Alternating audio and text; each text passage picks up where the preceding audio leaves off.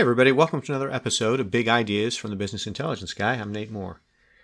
I was uh, at a group in the Southeast week and a half ago, uh, working with a practice that does medical billing for a variety of groups, and some of the groups are startups um, in the last year or two. And what they're trying to do is holding all the billing information, they're trying to do some value added reports and get some information out, particularly focused to these startup practices to say, how are you doing?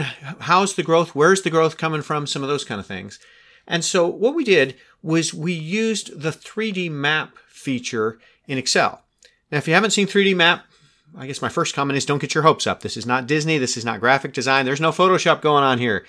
It is um, kind of it's a that's a bit rudimentary, but the point is, you're in Excel, so you can do all kinds of interesting things with your data and use every Excel function and formula and chart and graph and whatever else you're used to to understand trends around your data. And of course, we use pivot tables because that's what I do, right? And so we took some pivot tables, and then once we had a sense for what we were looking for in that kind of information, then what we did is we took some separate data and said, let's plot this thing on a map. And that's what 3D Maps does in Excel, is it will take the information you have and it will plot it for you on a map. And so the example that's attached to this podcast is just a simple chart that where you've got columns going up based on new patients or based on patient demographics or based on whatever else you want to see. And what they did was they said, all right, we're going to show you where your new patients are coming from, or maybe where your most recent patients are coming from, or your overall patient mix is coming from, or whatever. And the way we did it was by zip code. And 3D map will let you go by a variety of different mapping things. and it can go by city and state and that kind of thing, but sometimes it has a hard time figuring out which Washington you're talking about and that kind of thing. So we gave it zip codes. We said, all right, we're going to take all the zip codes that are in the system. We're going to use Excel's left function to get rid of all the four digit extensions on the zip and whatever, and just give me a five digit zip and map that thing. And by doing that, what we're able to do is give them a very good idea of here are your major zip codes and here's where your outlying areas are coming from. Here's where patients are driving from.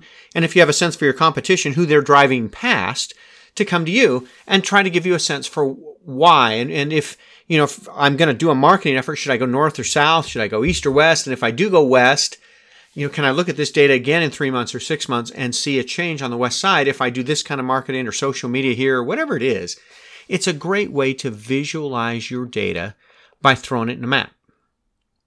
If you haven't seen 3D maps, there's videos on how to do 3D maps on my website. I can point you to that. The other thing that they did just for fun, different from the maps, but on the same dashboard um, report that they provided to their practices, was they charted not just the maps, but they, they gave them um, some zip code information, they gave them some new patient trends, and the other thing they did was to trend their patients by age.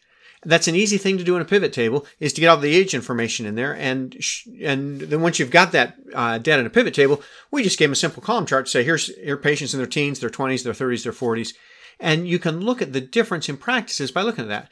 For example, I did it with two um, OB-GYN practices recently. One focused more towards OB and one focused more towards GYN. And you could see the OB side where the patients were primarily in their 20s and 30s, and the GYN folks were skewed much older. Again, same kind of specialty, same kind of practice you would think on the surface, but you get into the numbers and you see a very different trend by trending patients by age.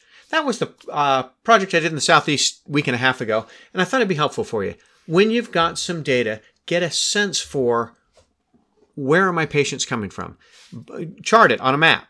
Get a sense for the new patients by age or by primary insurance or by referral pattern or where these patients are coming from or whatever else you can do and help your practice grow in this kind of environment. I hope these big ideas podcasts are helpful for you. I hope it's something that you can use in your practice, use data to make better decisions, and save you a little time in the process.